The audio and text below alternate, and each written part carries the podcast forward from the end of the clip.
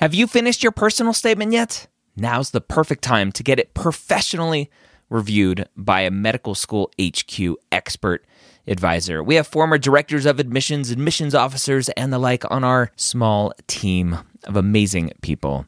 They have the inside knowledge from reading thousands and thousands and thousands, tens, if not 100,000 personal statements, going through the process and setting up the process for their whole committee. They know exactly what medical schools look for and the common red flags that can get your entire application thrown out. Take advantage of our flash sale right now, going through May 6th. Up to 6,000 characters reviewed for just $150. That's a $75 discount on our regular price. Go to editmyps.com. Again, that's editmyps.com. If you're applying to medical school in 2022 to start medical school in 2023, join me Wednesday or Thursday, Wednesday night at 9:30 p.m. Eastern or Thursday at 11 a.m. Eastern at premedworkshop.com. Go register today. I'm going to show you how to tell your story in your application. Again, that's premedworkshop.com. If you are applying to medical school in 2022, be there or be square. The Premed Year, session number 307.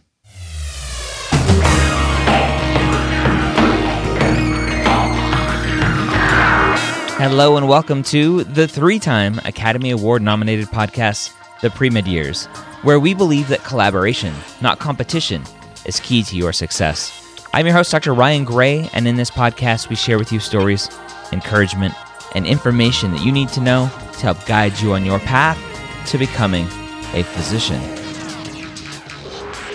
Now, welcome to the Premed Years. Thank you for taking some time out of your day to listen to this podcast. If this is your first time here, thank you. Maybe I met you at the UC Davis conference this past weekend as this podcast is coming out, or maybe I will meet you at a future conference. I look forward to it if that is the case. If you're listening to this in early October when this releases, I will be at the the AMSA Pre-Med Fest at USF in November. Go check that out at premedfest.com. Our guest today is one that may surprise some of you. Our topic today may surprise some of you if you've been listening to my podcast for a long time. Now, I've been doing this podcast now for six years after I decided that there was not enough good, positive information out on the World Wide Web. And so I started a website, Medical School HQ net back in February and March of 2012. Now, part of the reason I didn't think there was enough positive information out there is because there was one site that had a ton of information, but was pretty negative. And so I talk about that site a bunch, and I have actively discouraged students from using that site. I've reached out to that site previously. I've met the founder previously and I've reached out to to the people who are running it day in and day out, and didn't really get any good reception from me reaching out until a couple weeks ago, as we're recording this, when the founder of Student Doctor Network reached out to me and said, "Hey, we should talk. We we should look at joining forces in some way, collaborating in some way to figure out how we can move forward. And so I got on the phone with Dr. Lee Burnett and we had a great conversation. And he said, Ryan, I listened to your podcast. I know what you're saying. I hear what you're saying about SDN, and I, I agree with a lot of it. And we are trying to change that. And that moment was was great for me because Student Doctor Network is a massive, massive entity online, and students are finding it and using it. And I'm one small piece in this pre med puzzle, and I can't keep everybody, shepherd everybody away from the Student Doctor Network. And so if we can work together and make Student Doctor Network a better place for you, then I'm all for it. Collaboration, not competition, is something I preach every day, every Wednesday when this podcast comes out. At the beginning of this podcast, I say that collaboration, not competition, is key to your success.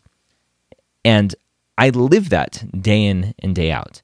And so from this point forward, hopefully, we continue this good relationship with Student Doctor Network, and we will slowly but surely turn SDN into a better resource for you. That is my goal. Hopefully, that is their goal.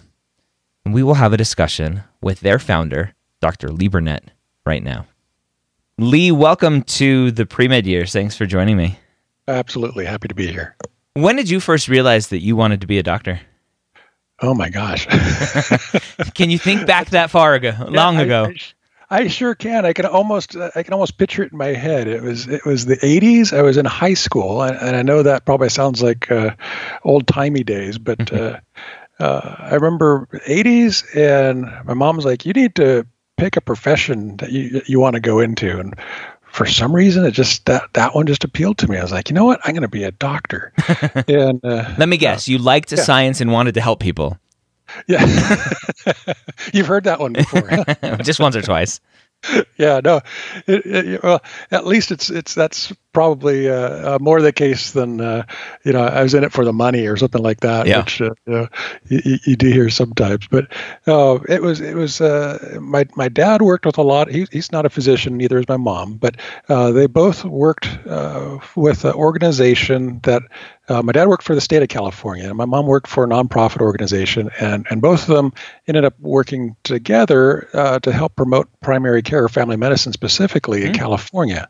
So it was it was just a natural for me. So I, I would meet all these physicians that would uh, my parents be working with, and they were all residency program directors and they all seemed really cool and, and, they weren't like those stuffy you know super subspecialist you know kind of docs that, not that they all are they, they certainly are not but uh, they, they were just really you know kind of hip cool cool folks and this was california back uh, back in the day so uh, i just had a lot of good family medicine role models and it was something that really appealed to me and so back in the 80s i was like gosh darn it that's that's what i'm going to do and sure enough that's exactly what i did I, I went off and uh, went into osteopathic medical school coming out of uh, coming out of college, and then uh, wanted to stay in California. So I went to Western University Health Sciences down in Pomona. Mm-hmm. Did that, graduated, and then uh, did a year of a family medicine program at a at a DO program in Downey, California, which was absolutely fantastic, unopposed residency program, great experience, especially in internal medicine and surgery, which I just loved it. Um, and then uh, the next two years finished out at UC Irvine in family medicine, and uh, that was another just spectacular program. For somebody who doesn't know the term unopposed, what does that mean?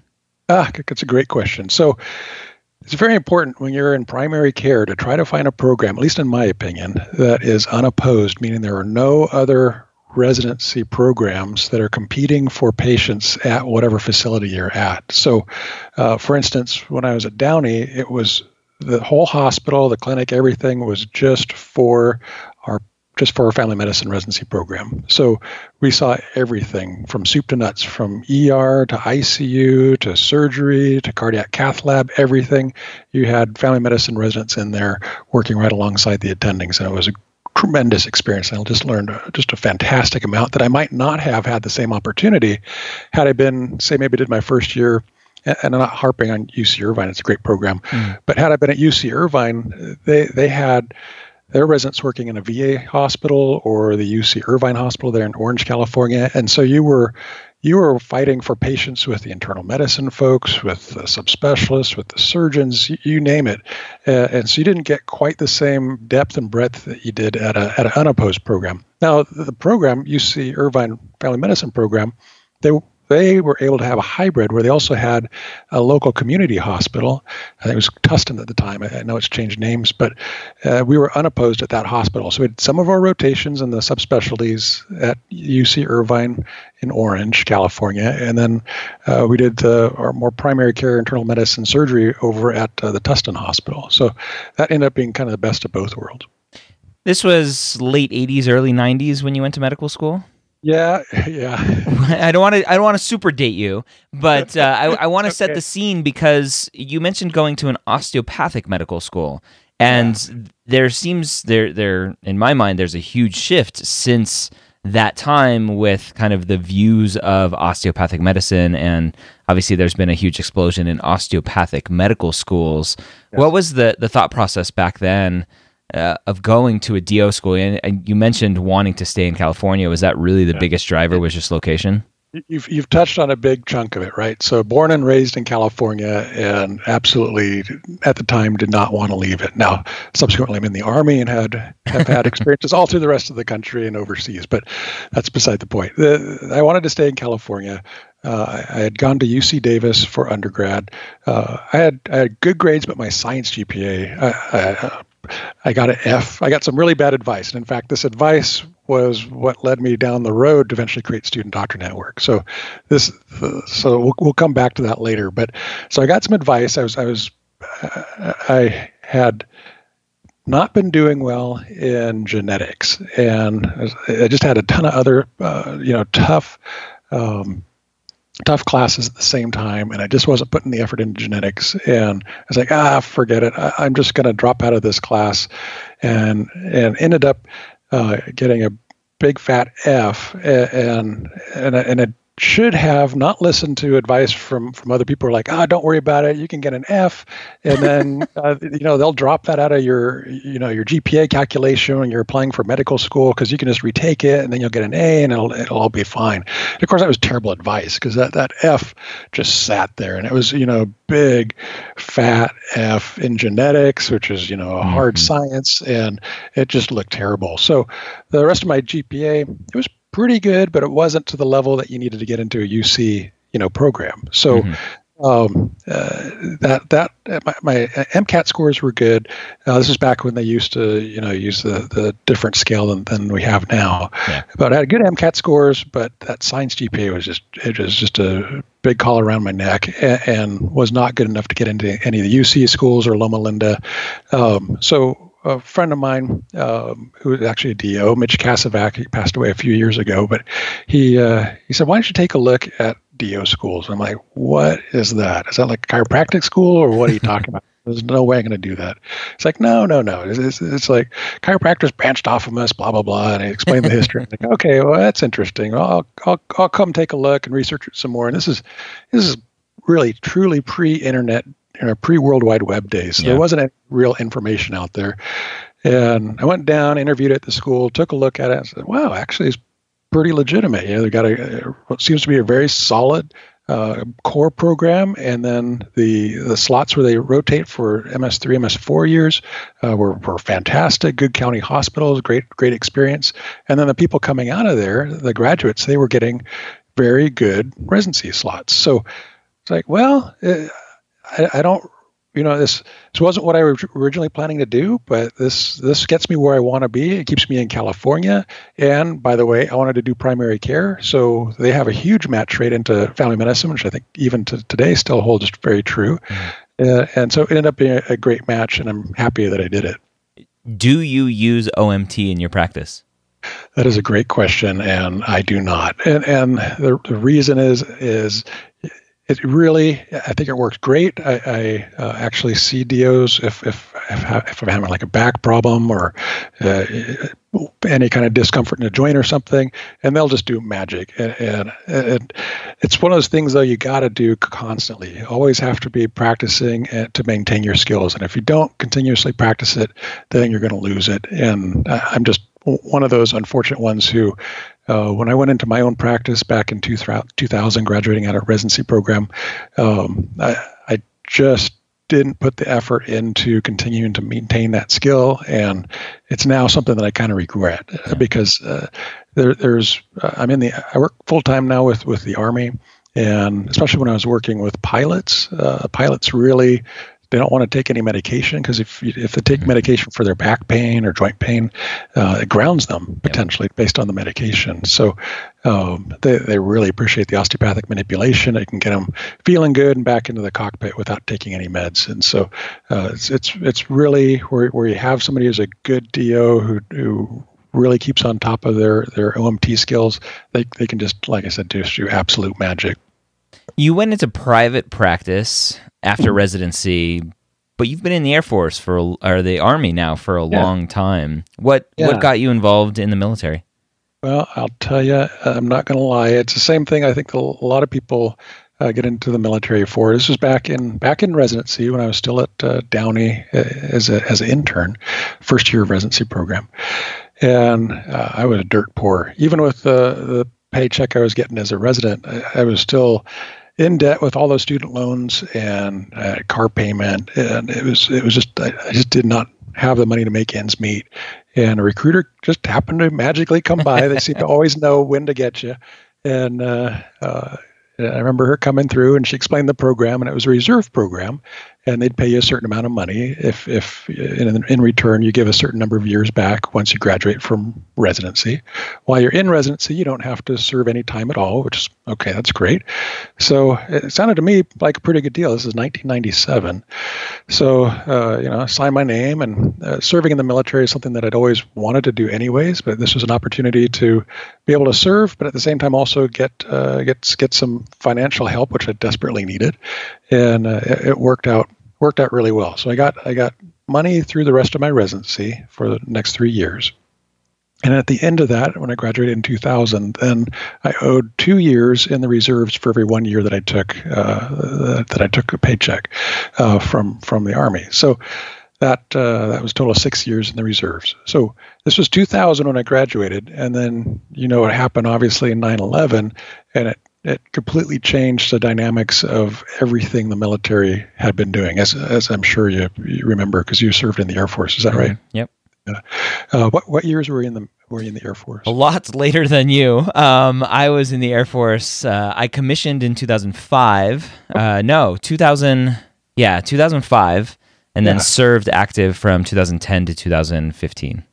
Wow. Yeah, that's a lot of years. Yeah. Um, so as as you know, um, uh, really got into pretty high op tempo coming out of uh, coming out of 9/11, and what had been originally the reserves. Oh, you know, the, what what what they told me was like, uh, you know, it'd have to be World War III before we'd ever call you up, and if we call you up, you're going to be just backfilling a hospital, and all the active duty folks will go overseas, and certainly after 9/11 that changed, and it, and it became very much uh, the reserves had a large chunk of the Army's medical capability. Mm-hmm. And so physicians uh, were being deployed on a, on a fairly routine basis. So I got called up in 03 for the initial push into Iraq, which uh, we didn't actually, our CSH Combat Support Hospital didn't make it uh, overseas. We sent all of our stuff over there, and then we're supposed to be part of uh, the Northern Front coming from Turkey down into uh, Iraq.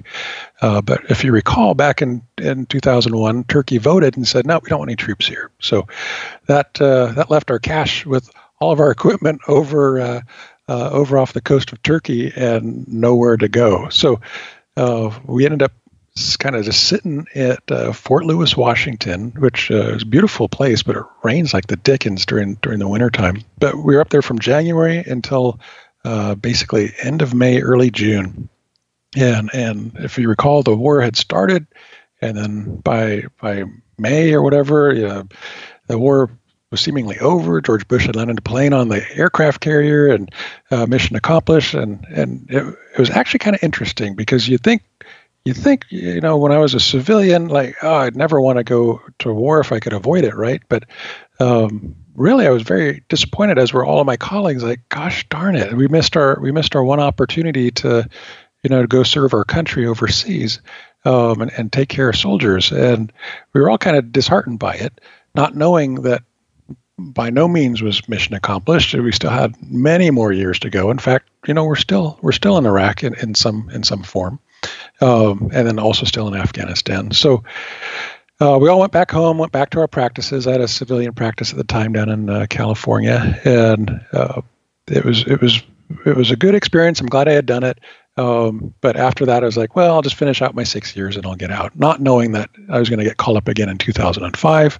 Uh, so I got called up in 05. By then, it was a pretty routine uh, rotation. They would they, they, they had it where you would get on a plane, you'd fly to a location, they'd get you within two weeks all prepped and ready to go overseas, and then you'd fly straight into uh, straight over and, and, end up over in Iraq.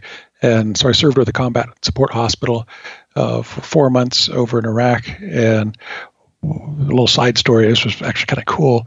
While I'm there, they're like, "Hey, we need a doc to cover the Saddam trial." And I'm like, "What? Are you kidding me?" I would. I raised my hand. I was like, "Yes, I'll go do that," because no nobody else wanted to do it for some reason. I don't know why, but uh, so was, yeah, I'll go. I definitely want to go do that. So I got the opportunity back in 05, early 06, I think it was at this point, and uh, got to actually go be at the Saddam trial and, and see all of how that how all that whole operation uh, was going, and it was just it was really fascinating, mm. and it changed my opinion of, of the military. Of of uh, you know this is something that um, was it was great to be able to help uh, take care of the soldiers, but now it was something something more. I could see the bigger picture, the the operational, the strategic level, and, and what we were able to do uh, as a nation uh, with, with trying to trying to make things better and you know, own political thoughts aside, you know, we were definitely trying to do what we could to make uh, make life better for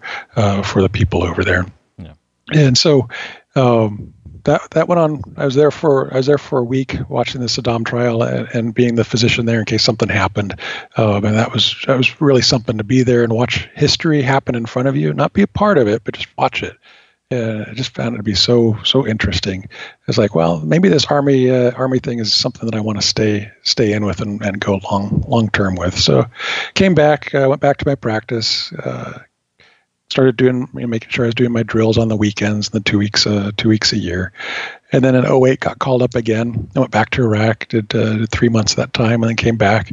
Um, and decided at that point, you know, I think I might want to do this full time. I really enjoy it. I enjoy the times that I'm going overseas and I'm serving with uh, other physicians, nurses, uh, specialists, taking care of you know our, our men and women who who uh, we put into harm's way, and it was uh, just such a rewarding experience. And it, it's a rewarding experience, period, to be a physician. I think mm-hmm. you know you get to help people, uh, but here's somewhere where you could just see like every single thing you did made a difference back in the civilian world, I was treating hypertension, treating diabetes, you know, treating hyperlipidemia, but you just don't see it. You know, you can't see right in front of you something, uh, you know, make, making a huge difference. Um, it's great. I love it, and I love being a family doc and seeing people grow and um, having the having the honor and opportunity to take care of, of families. Uh, but so much more enjoyed taking care of uh, taking care of soldiers and their families. So uh, started looking around, and in 09 went full time with Army Reserves. Went to Fort Bragg, North Carolina, and that was my first time being out of California for any long period of time. And uh, ended up really, uh, really enjoying it, and then decided in 2011 going full time active component. Uh, and then decided, you know what? What I really want to do is I want to really learn what it's like to be in the infantry. And so I volunteered to go be at the 82nd Airborne Division, which is also there at Fort Bragg, mm. and uh, had a tremendous experience. Was there for two years and uh, had the opportunity to, to, deploy as a as a brigade surgeon. And uh, it was a rough deployment, but um, I worked with just some fantastic uh, physician assistants and physicians and um, medics and, and uh, really made the difference when it absolutely mattered and uh, honored to have had the opportunity to have done that. So uh, after that, then uh, just have continued to be in the military. Did a year at uh, um, in Kansas, and then uh, four years actually ended up over in, in Korea, uh, serving with the Second Infantry Division, and then with the hospital that we have over there for a couple of years. And now, that's my life story. Now I'm here in uh, Fort Polk, Louisiana, uh, with the 115th Combat Support Hospital. So that's it in kind of a big nutshell. Yeah. So what for what turned from a a need for money uh, you have found your your calling in life of serving the the men and women of the army. Absolutely, I just love it. it yeah. It's uh, it's it's a great experience. And the other thing that I really appreciate as a as a physician is it's a single healthcare system, and as when I was a family medicine doc out in Southern California, I had to deal with all the different insurers, and and you couldn't you couldn't order some of the tests that you just knew you had to order. Like if I needed to order a CT scan or MRI, and you know it's the algorithmic next thing that you do as you're working somebody up for something, the insurance companies wouldn't let you do it, and it was very frustrating. Or you needed to get a medication, and and, and the amount of paperwork and effort that went into it was just just crushed your soul, and and, and it just saw it getting worse and worse and worse every year that I was in private practice. So, getting the opportunity to be in the, the military where it's a single healthcare system and you can order what you need to order, uh, you get the medications you need to get, uh, that part is very refreshing. Yeah. You mentioned going back to your college days, your F, getting poor advising, and yeah. and at some point that kind of being the impetus for Student Doctor Network. Talk yeah. about where that brainchild came from. Yeah, well, it goes back to when I was in medical school, right? So, it, 1993 is when I started med school, and it was it was I think the time we had I think 17 osteopathic medical schools. There's obviously more now, but back at the time we had 17 osteopathic medical schools across the country, and we really had no idea like are the are the things going on in my medical school the same things that are going on in other medical schools? Do we do they have the same problems that we have here, or the same issues? And uh, you know, you'd meet people at conferences and stuff, and, and you'd talk with them, and and oh yeah, yeah, we had the same problem or whatever, and like oh okay, so I came up with the idea of let's make let's make a newspaper. We call it the Osteopathic Pulse. It was myself and a friend of mine named Fran, uh, who's also in med school, and and so we created this newspaper, and, and it had articles from each of the different medical, osteopathic medical schools in the country, and we distributed it for free based on, you know, it's all paid for with advertising. Uh, distributed it for free to all, all the schools. So all their first and second years uh, had access to it. The third and fourth years, of course, were out doing their rotations. But uh, so we did that in 2000, or I'm sorry, 1994 and then and then that continued 1995 and then 96 now this is about when the world wide web started to become a thing right? Mm-hmm. so about 95 probably early 96 was I, I, figured out how does the internet work and how does dial up to the internet? Has what's all this stuff? Tcp ip and oh it's all crazy. It was really complicated back in the day. Um, but I, I, learned how to do html programming which was pretty simple uh, and took all the took all the articles out of the uh, um, took all the articles from the newspaper and put them onto the internet so that those third and fourth year students could see it uh, online. And I don't know, maybe we had 20 or so people ever use use that website, but it's where I learned how to use the internet, and and created a little chat room, and then also created a forum, which back in 97 or 98 I don't even know if, if MySQL or PHP had even been developed at that point. So literally it was this flat file database forum where every time you updated a page, uh, it, cr- it, literally created a new page. So a thread would be a page in and of itself, and it would just create a whole new page. And there was no database or anything behind it. So uh, that, that was that was the old days of the internet. That's over 20 years ago now, uh, and it just evolved from there. So by 97, I was graduating from med school. The newspaper we weren't really doing anymore because just we just didn't have time because we were you know busy third and fourth years. Um, and but the internet was so so interesting. I just continued to develop stuff there, and then created uh, at that point by about 98, 99, that's where you start having MySQL and PHP and all that. So we had a forum, which uh, I don't even remember what that forum was like UBB or some some platform like that, but uh, uh, created a forum, and that wasn't even supposed to be the part of the site that we were really interested in. We were, we were trying to do was just have good quality content uh, about other schools and interesting things. And there were only about two or three other websites out there at the time uh, for for medical students. So there was uh, one by Jim Henderson, and there was another one by Nancy Steen, and there was a dental uh, network out there as well. And so and, uh, and then there was ours. So I, I got together with them online and said, hey, why don't we just bring them all together and create one thing that's not just for DOs or MDs or dental students or whatever let's call it. Let's bring it together and we'll call it the Student Doctor Network because uh, it'll be for everybody. and again, we weren't really that focused on the forums. We were really focused on everything else, all the articles and how to get into med school or how to get into dental school or this and that. And uh, and the forums were just an afterthought. Uh, I had also like a chat room and stuff. But over time, you know, 2000, 2001, 2002, the forum just continued to get bigger and bigger. And before you knew it, that was like everything like basically when you said student doctor network people just assume we're talking about the forums and not anything else any of the other components of the site so um, and it was a, it was a fun time back in the early 2000s uh, there wasn't uh, there weren't there wasn't much else out there as far as forum sites. There was no Facebook yet. There, maybe MySpace was starting to come around, but that was a unique little thing. And so it was the one place where people could go and get advice or do peer, you know, peer-to-peer support, and it was a lot of fun and it was a neat community. Um, and then over the years, it just got bigger and bigger and bigger, and it's just like I just couldn't believe how uh, you know busy it got over over the years to you know where we are right now. I think I was just looking at it a few minutes ago. There's like three thousand 3,000 people on there right now, which is just fantastic. You know, it's great. what are that, you doing? You're, why are you hanging out on my website?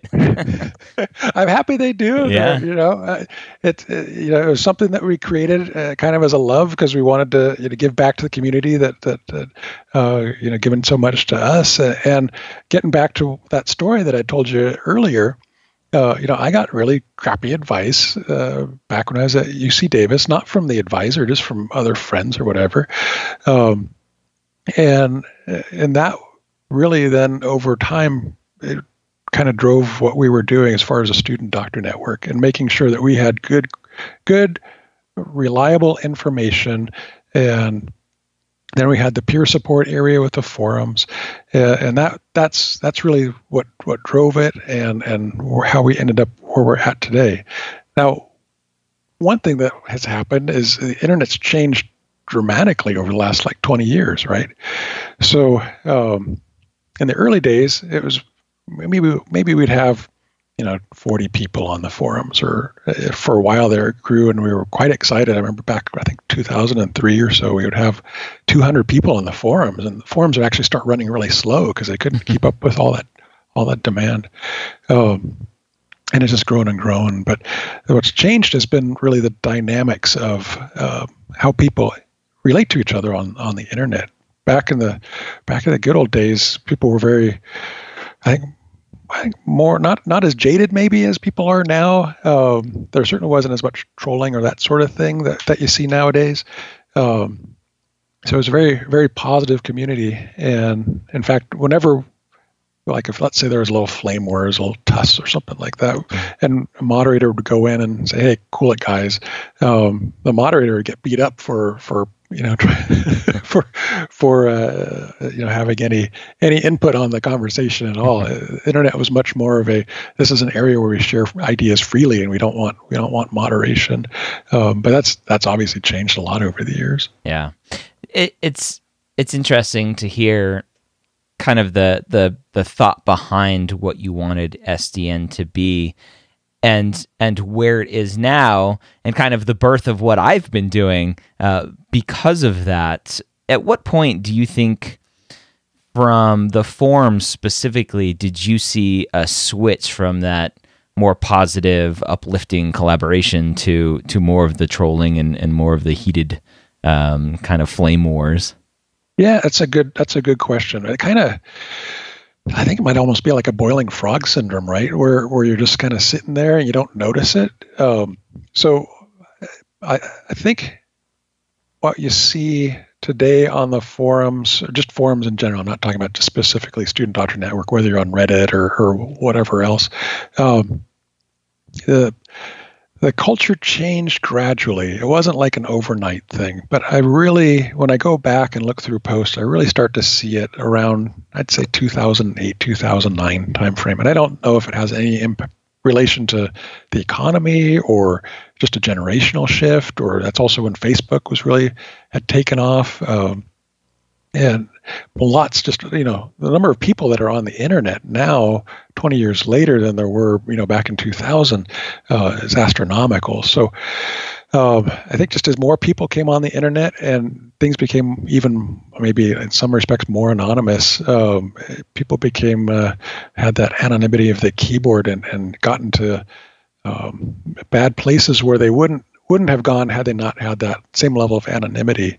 So what really happened, at least for Student Doctor Network over the years, is we had this initial model, and a lot of the moderators, you know, they, they stay with the site.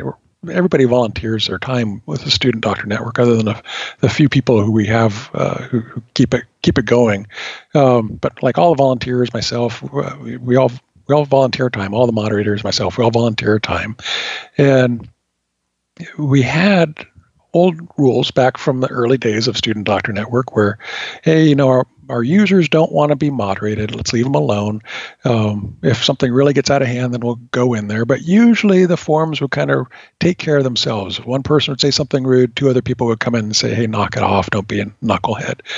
And, and that worked pretty well. So as we started to go into 08, 09, 10, uh, that's where we saw that in retrospect, started really seeing a shift where that self-regulation wasn't happening as much anymore, and people, for whatever reason, don't don't use the report bad post button as much as as much as I would like. Uh, almost as though people just kind of expect bad behavior, hmm. uh, rather and they just tolerate it. Uh, um, but it's uh, it's it's sad to see where we are as a whole, as a nation, or across the across the internet globally, that we have such a negative discourse so frequently in, in public forums. So, certainly, the Student Doctor Network, we've had to really change our moderation over the past few years um, from that, hey, hands off, we don't want to be thought police, to, hey, you know, we really need to keep a close eye on what people are saying. You know, be very you know aggressive in getting in there and uh, removing people who are being negative, trolling. Uh, uh, certainly before the elections, we were seeing uh, a fair amount of that, you know, really negative um, stuff, and I don't think we had any, you know, Russian. We don't have any IP addresses or anything, but uh, I don't think we had any Russian trolls on there. But it's just the, the, the discussion got to be so so negative. So we really had to change the way we moderated, just like I think a lot of other uh, websites have had to do over the years. And it's it's kind of sad. I still wish we were back in the early 2000s. It was such a fun time, uh, but we, we got to be realistic. If we want to continue to serve and provide free information to students and have a place for them to support each other and have that peer support, um, then we need to do we need to provide that protected environment. So our moderators have, have certainly changed very much uh, on how they how they moderate. So just for for you listening, if you don't know my backstory, back in 2012 when I started medical school headquarters, it was started partly on a similar reason you started SDN because of poor pre med advising, but also because SDN back then was the the negative place for information to get very cutthroat information. And and when I started medical school headquarters I my goal was if I can take one person and specifically a non-traditional student typically if I could take one person who goes on SDN and and reads something or asks a question and gets answers back that that and, and they think they can never become a physician and they leave there discouraged. I want to put out information to show them that they can. It may take longer than they expect. It may take. Uh, it may not be as easy as they want, but I'm going to show them that they can, no matter what. And and so it's it's kind of funny how we've come full circle and we're having a discussion here because what has now become my life's work is partly because of of the downturn of of the forums at SDN and that negativity there that that uh, was around. So. Um, yeah. I have to thank you for starting SDN and and allowing that looser moderation because I wouldn't be here if it wasn't for that. Yeah, um, no, it's it's absolutely true. You know, it uh, and it wasn't just uh, yourself. I think there have been other other people who've kind of kind of gone down that same road as well. And certainly the Reddit forums uh, that have popped up over the past few years, uh, they branched off because they felt that SDN was was negative. Uh, I think I think to some degree, um, there I would absolutely agree with you. Back 2010, 2012 timeframe, um, things were were were fairly negative, but um, I think if you took it on the balance, it's actually pretty positive. Unfortunately, it only takes you know it's it's it's it's a normal human psyche to to latch onto those one or two few mm-hmm. negative things, despite the you know hundred other positive things. Right? That's that's normal human behavior, and and when when you take SDN on the balance, uh, even even when you go back, and you look at the more negative time frame. Um, by and large, the, the information is very positive and people are very supportive. Uh, one thing I think that's kind of different from, say, Reddit is Reddit people can up and down vote, right? Yeah. Uh, we don't we don't really have that in, in our forums. And by downvoting, those those ones that get downvoted a lot, maybe that are particularly negative, that might be completely truthful. You know, so maybe somebody has a rotten GPA, and they're like, "Hey, brother, you know, with the GPA you got, you're not you're not going to get into the schools that you're looking for, right? Um, and it might be very truthful, but it's such a, uh, it's it's a viewpoint that people don't want to hear, so it gets downvoted and disappears. So Reddit has an interesting way of of kind of having a this this bias form um, based on up and down down votes. We don't mm-hmm. have those up and down votes, so that bias is not you, can, you don't see it. But again, human nature is you're gonna you're gonna lock on to those negative one or two negative posts, and you're going to, even though you may have read the other 20 ones that are positive, uh, you're going to remember those one or two negative ones, and that's uh, it's tough. It's tough to, uh, you know, in, tell people like, no, actually, the vast majority of SDN is very positive, very supportive, fun, and and encouraging. Uh, but yeah, there are going to be one or two people who have a viewpoint which you may not agree with, and you may take it very negatively. Mm-hmm. Uh, there, there are some people over, especially back a few years ago, until we changed the moderation, who who were giving good advice, but were doing so in a manner that was. Um, it's.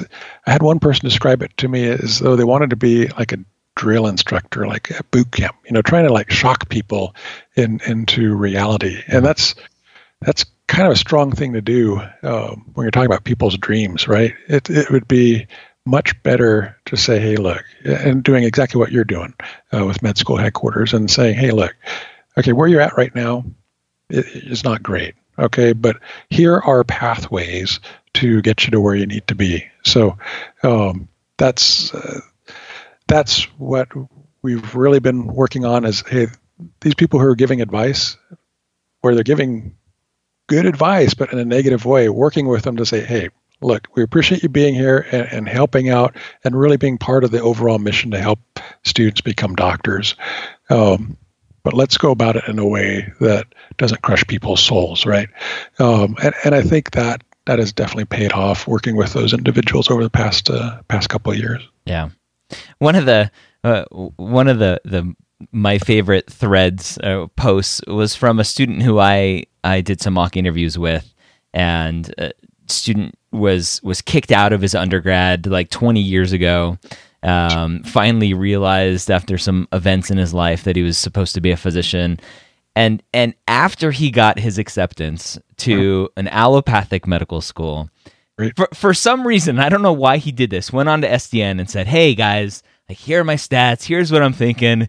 Like what what should I do? And of course, everybody is like, oh, there's probably slim to none chance, right? Right. Um, yeah. Uh, and, and, I have a, a, a, different question for you in a minute, but sure. but it, it, this one guy, and he he the student specifically emails me this one, and it's a, a faculty member supposedly. Hmm. Um, mm. It said I wouldn't recommend this career path. Like if a student read that, it's like, oh, a faculty yeah. member is telling me this, and so I think that's kind of the the core of what SDN used to be, and obviously there's there's still going to be some some knuckleheads that'll um, say that kind of stuff now. So if a, if moderation is the way it is now, and a student goes and posts his or her story, and somebody says this, right? I wouldn't recommend this career path. Would that be moderated or no? It's a good question, right? So if the person is being honest and and it's it's a reasonable statement, then no, it, it would stay up. But if if someone was trying to be just a a jerk and trying to crush somebody's soul for whatever reason, then no, that would not be tolerated.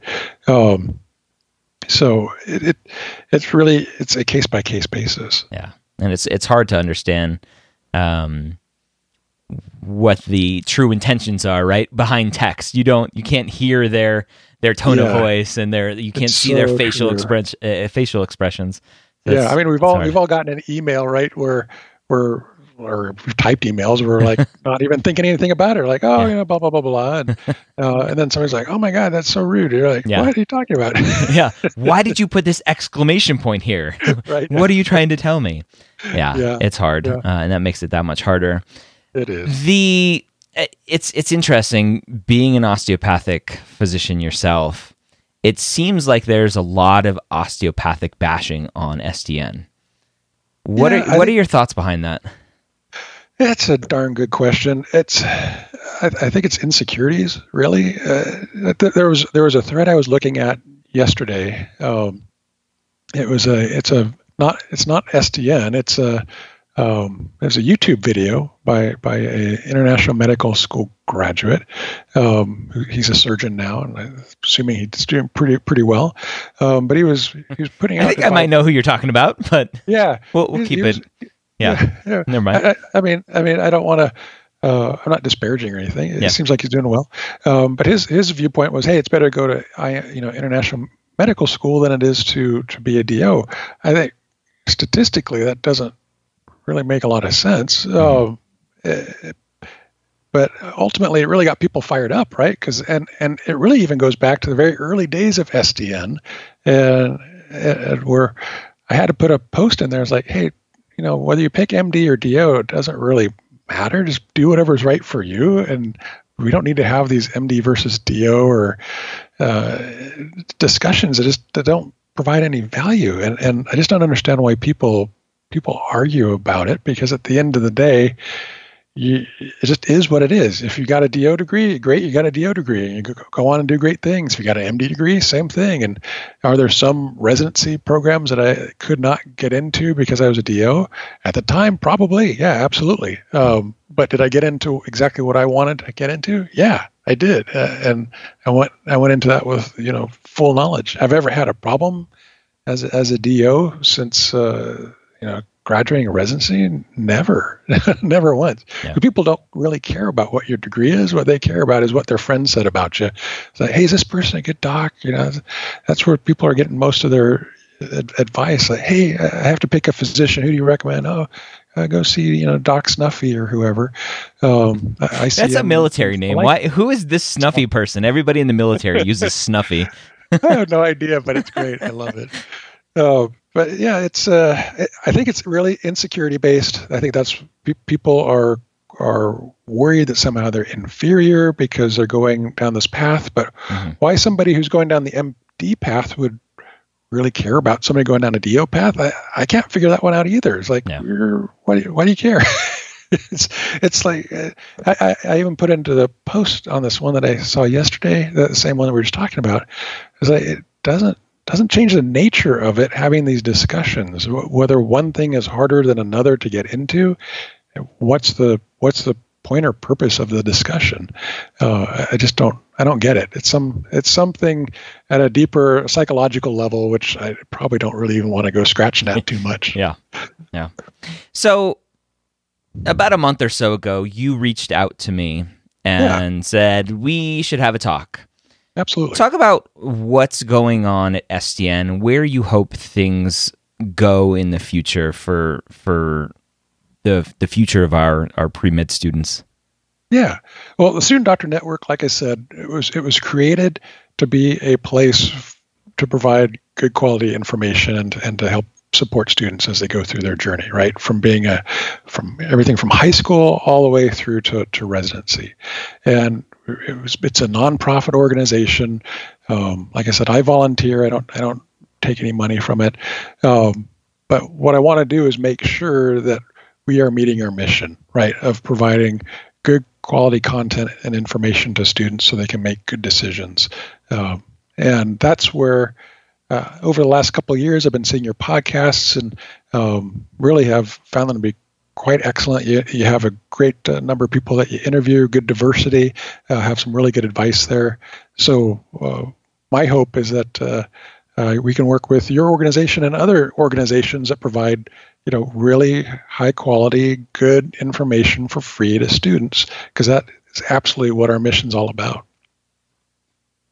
for the pre-med student listening to this who maybe has listened to a few of my podcasts and listened to how I talk about the the quote unquote three letter website that shall remain nameless um, what what rec- what recommendations would you have for him or her to to dip their toes into SDN to get the most use out of it and to also help you guys start start molding it into what you hope the vision uh, of it is for the future?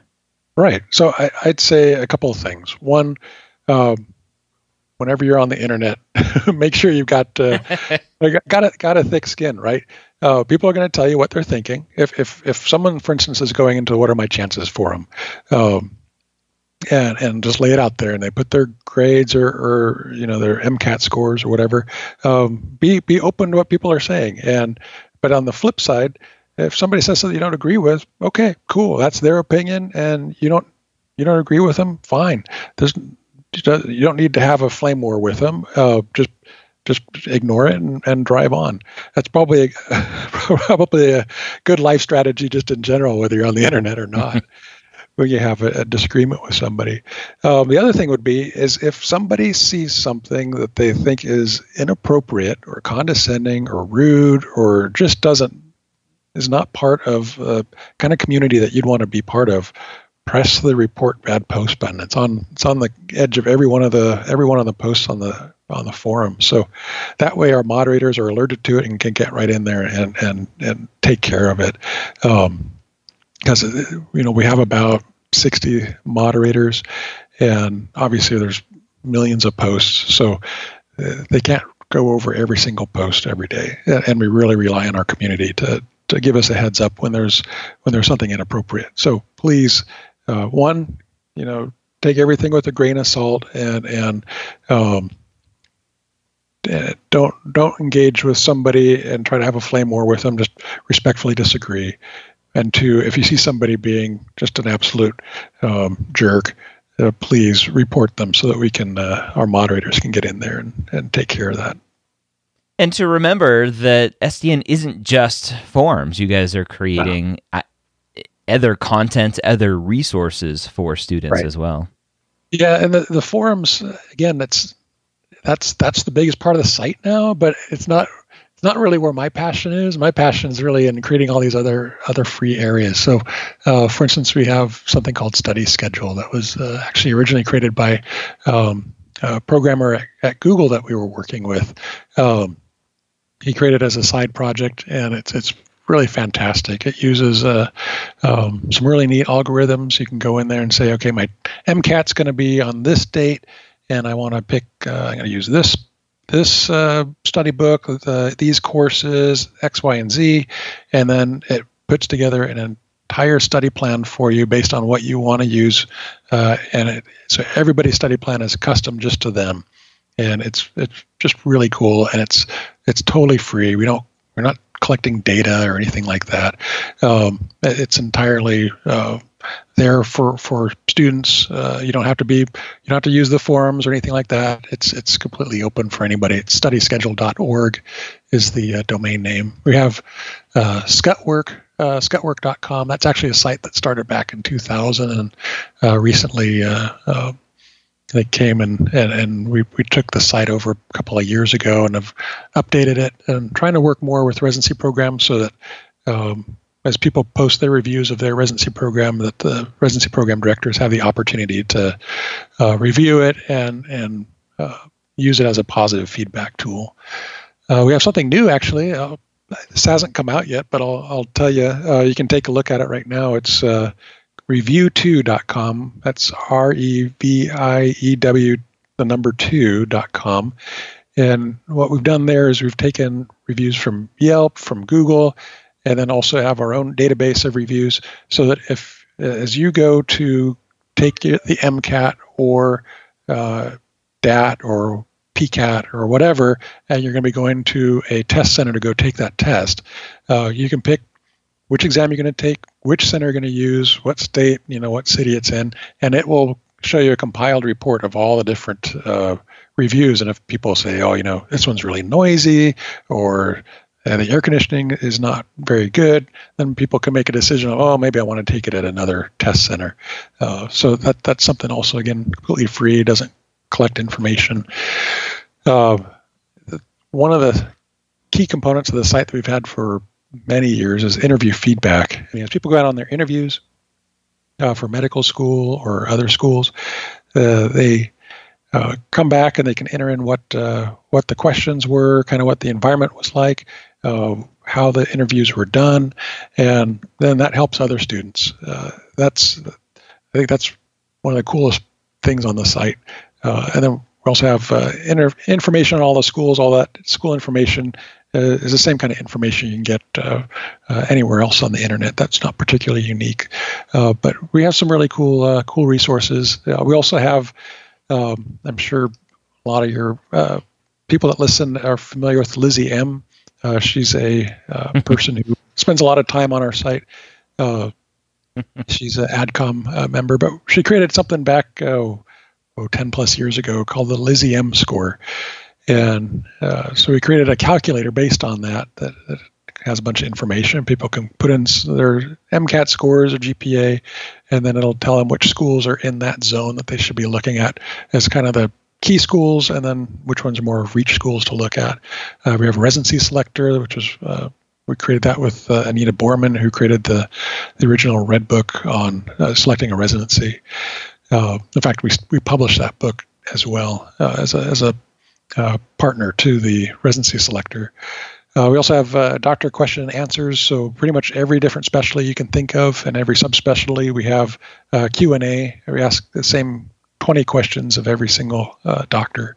So there's a bunch of cool stuff out there. We also have a, another one that I that I really enjoy. It's a med school uh, app cost calculator. So again, we're not collecting any information or anything like that. It's completely free.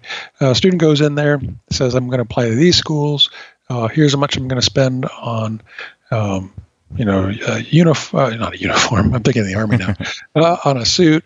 Uh, this is how much I'm spending on travel, X, Y, and Z. It does a lot of calculation for you, and then it tells you, hey, here's how much you're going to need to budget for for your medical school interviews. Uh, so that that's that's a pretty cool cool thing as well. Yeah, I just added one of those calculators to my website too. It's helpful for students. Yeah. I, I, I want to. I was going to refrain, but I, you brought up LizzyM score, and I, I want to talk about yeah. LizzyM kind of to, sure. to close out here. Okay.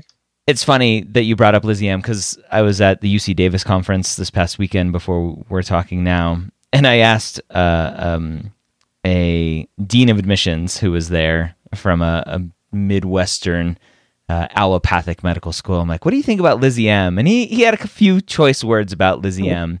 And, okay. and I, I think it, it seems like there's a huge pushback against things like LizzyM because it's taking the the quote unquote holistic view out of the admissions process from a pre-meds perspective and the hmm. pre-med is being told just bad information just based on stats and the schools that may be a great fit for the student aren't getting the chance to see that student's application because LizzyM said that the student didn't have a chance there. What do you think about that? Yeah, it's a it's a it's a valid point. I would say though that uh, as long as medical schools continue to use systems that automatically screen people based on GPA and MCAT score, then uh, LizzyM score is going to continue to be probably fairly valid. Okay.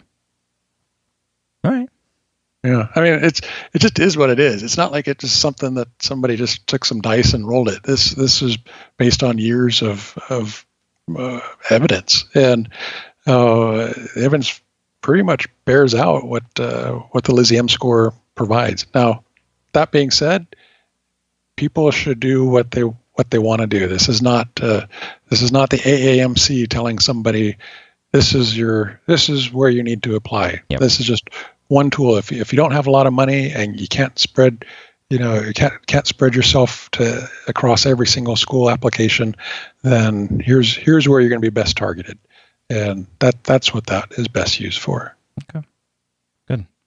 As we wrap up here, what are your your final words of wisdom for the the pre med student out there who maybe has been to SDN before and and never swore never to go back, or those who uh, will go check it out for the first time now? Yeah, you know, I welcome everybody to, to use a site. We're we're completely free. We don't collect information. We're a nonprofit site. Uh, it's entirely supported just with the ads that you see on the site, um, and we'll we'll always be free, uh, whether we have the forums or or not. It's it's we're there to help students achieve their dreams, and don't get wrapped up around you know get don't get wrapped around the axle based on one or two posts that that you see on an anonymous forum. Um, really, you know, take it as a whole. Uh, look at all the other resources that we offer, and and understand uh, where where you fit in that bigger picture. All right, there you have it. Again, Dr. Lee Burnett, the founder of Student Doctor Network, a osteopathic physician, which you heard me bring up isn't that interesting? An osteopathic physician founded the website that bashes a lot of osteopathic um, medical schools and says, "Oh, you're not good enough for an MD school. Go to a DO." Those are the kinds of of discussions that I I want to try to moderate away. We had a discussion after we stopped recording about the "What are my chances?" threads. I said we need to get rid of those because those you can't answer that.